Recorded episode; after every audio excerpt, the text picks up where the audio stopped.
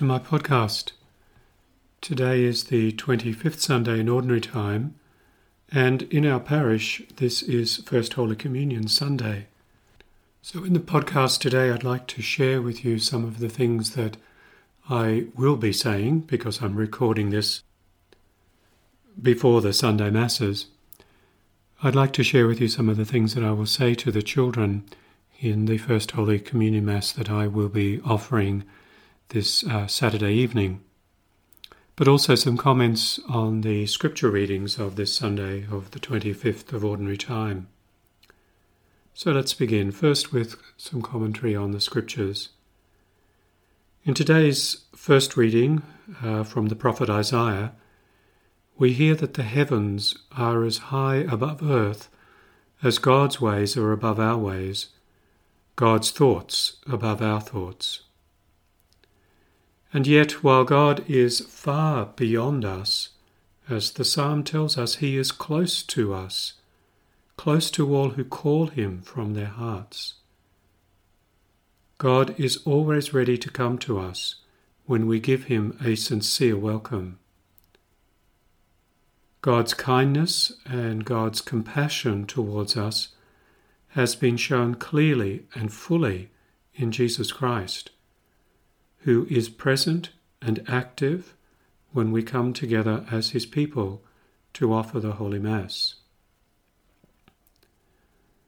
Today we hear in the Gospel reading the parable of the workers in the vineyard. This parable is very much like the parable of the prodigal son. The owner of the vineyard is like the father. The first hired labourers are like the older, faithful brother, and the last hired labourers are like the prodigal son. The labourers hired early in the day are upset by the behaviour of the landowner, and the elder brother of the prodigal son is upset by the behaviour of his father.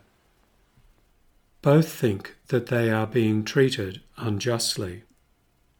The parable of the prodigal son focuses on God's unconditional love, while this parable of the workers in the vineyard focuses on God's generosity. God's goodness is for every one of his children. All we have to do, with his help, is to turn to him. And now to turn to what I will say to the children making the first Holy Communion. And first of all, I will tell them two stories. The first one is about Napoleon Bonaparte, the French emperor who many of us, probably all of us, have heard of. And you may know that in the early decades of the 19th century, Napoleon conquered most countries of Europe and wished to conquer the whole world. He was once asked, What was the most important day in your life? Now, people expected answers like the day of his coronation as emperor, the day of his royal wedding, the day of his famous victories. But surprisingly, Napoleon said, The most important and most memorable day of my life was my first communion day. Now, Napoleon was not a saint in this life, but it makes us think, doesn't it? A very worldly man who sought after worldly glory was also able to recognize the enormous value of receiving our Lord in Holy Communion. I will say to the children that I hope and pray that for each one of them making their first Holy Communion, that this day would remain as the most important and most memorable of their life. The second story happens quite a few decades later, towards the end of the 19th century, and a little girl in northern France made her first Holy Communion. She had prepared for it she had looked forward to it with much excitement, and the day finally came. This is how she described the first time she received Jesus, and I quote her words I felt that I was loved, and I said to Jesus, I love you, and I give myself to you forever. It seemed like and was a fusion. Jesus and I were no longer two.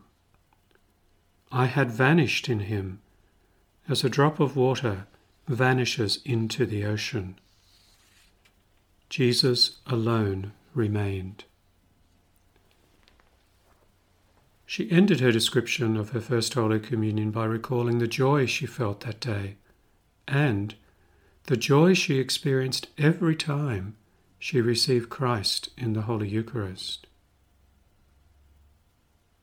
Today, that little girl is one of the most famous saints of the Catholic Church, Saint Therese of Lisieux. Back in February this year, we were privileged and honoured to have her relics and the relics of her parents here in our cathedral in Armidale, and we venerated them with much joy. I think what St. Therese illustrates is that there is a great joy that flows from the certainty of being infinitely loved by God. And every time we receive Holy Communion, we receive a living person, Jesus Christ, who is God, who is love itself. So we too can say with St. Therese, I know that I am loved when I receive Holy Communion. And that certainty brings a joy that nothing can take away, because I am safe in the hands of Jesus. After those two stories, I will say to the children that they should always remember that it is not something that they receive in Holy Communion, but it is someone. We know that in the Holy Eucharist we receive Jesus Christ, and we receive the whole Christ, not part of him. Everything that belongs to Jesus as a divine and human person is present in the Blessed Sacrament. So we should always remember that he is truly present. We do not receive a symbol of him. When we say that he comes to us in Holy Communion, it's not just a figure of speech. Of course, we know that Jesus, being God, is present everywhere through his power, keeping everything and everyone in existence. But nowhere else, except in the Blessed Sacrament, is Christ present in the fullness of his being. An example may help us to understand.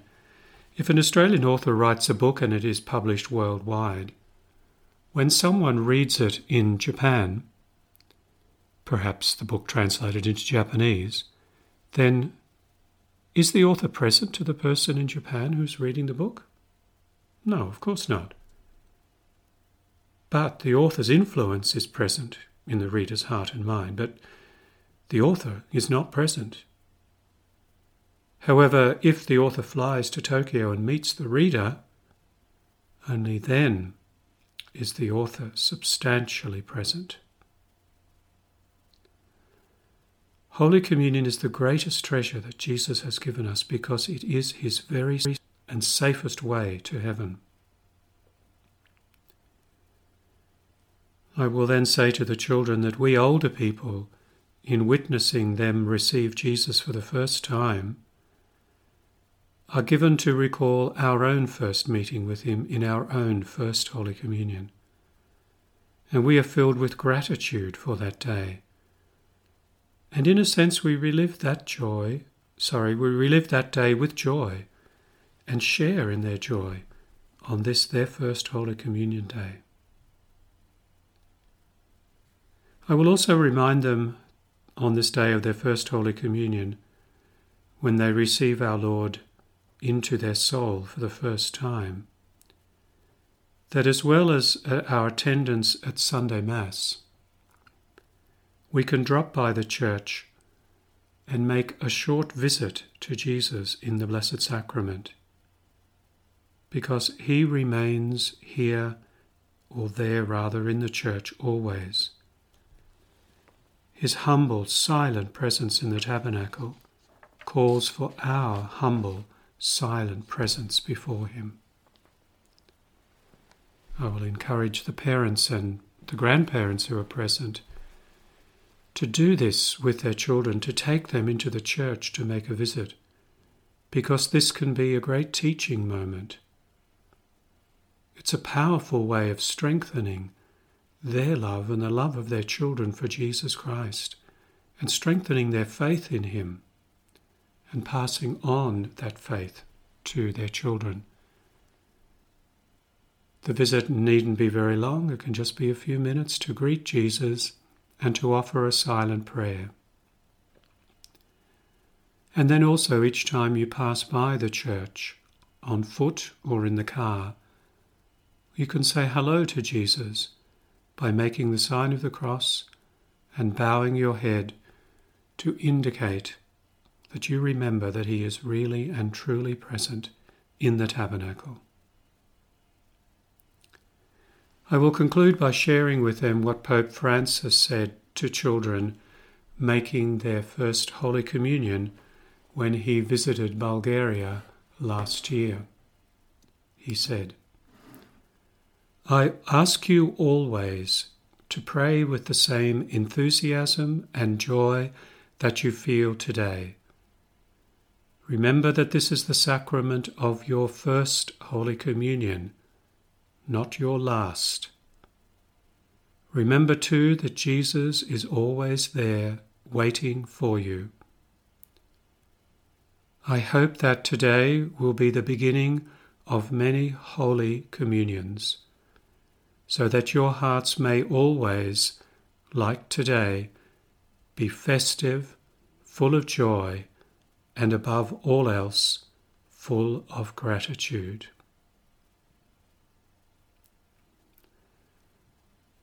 And lastly, just to remind us that Christ's real presence in the Blessed Sacrament, in the tabernacle, and in Holy Communion is a magnet which draws us to Him so that we want to be where He is, to be with Him, near Him, and open our minds and hearts in conversation with Him.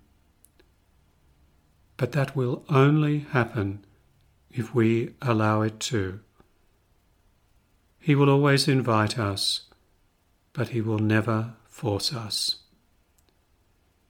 Jesus always wants to give us something, but he also wants to receive something from us.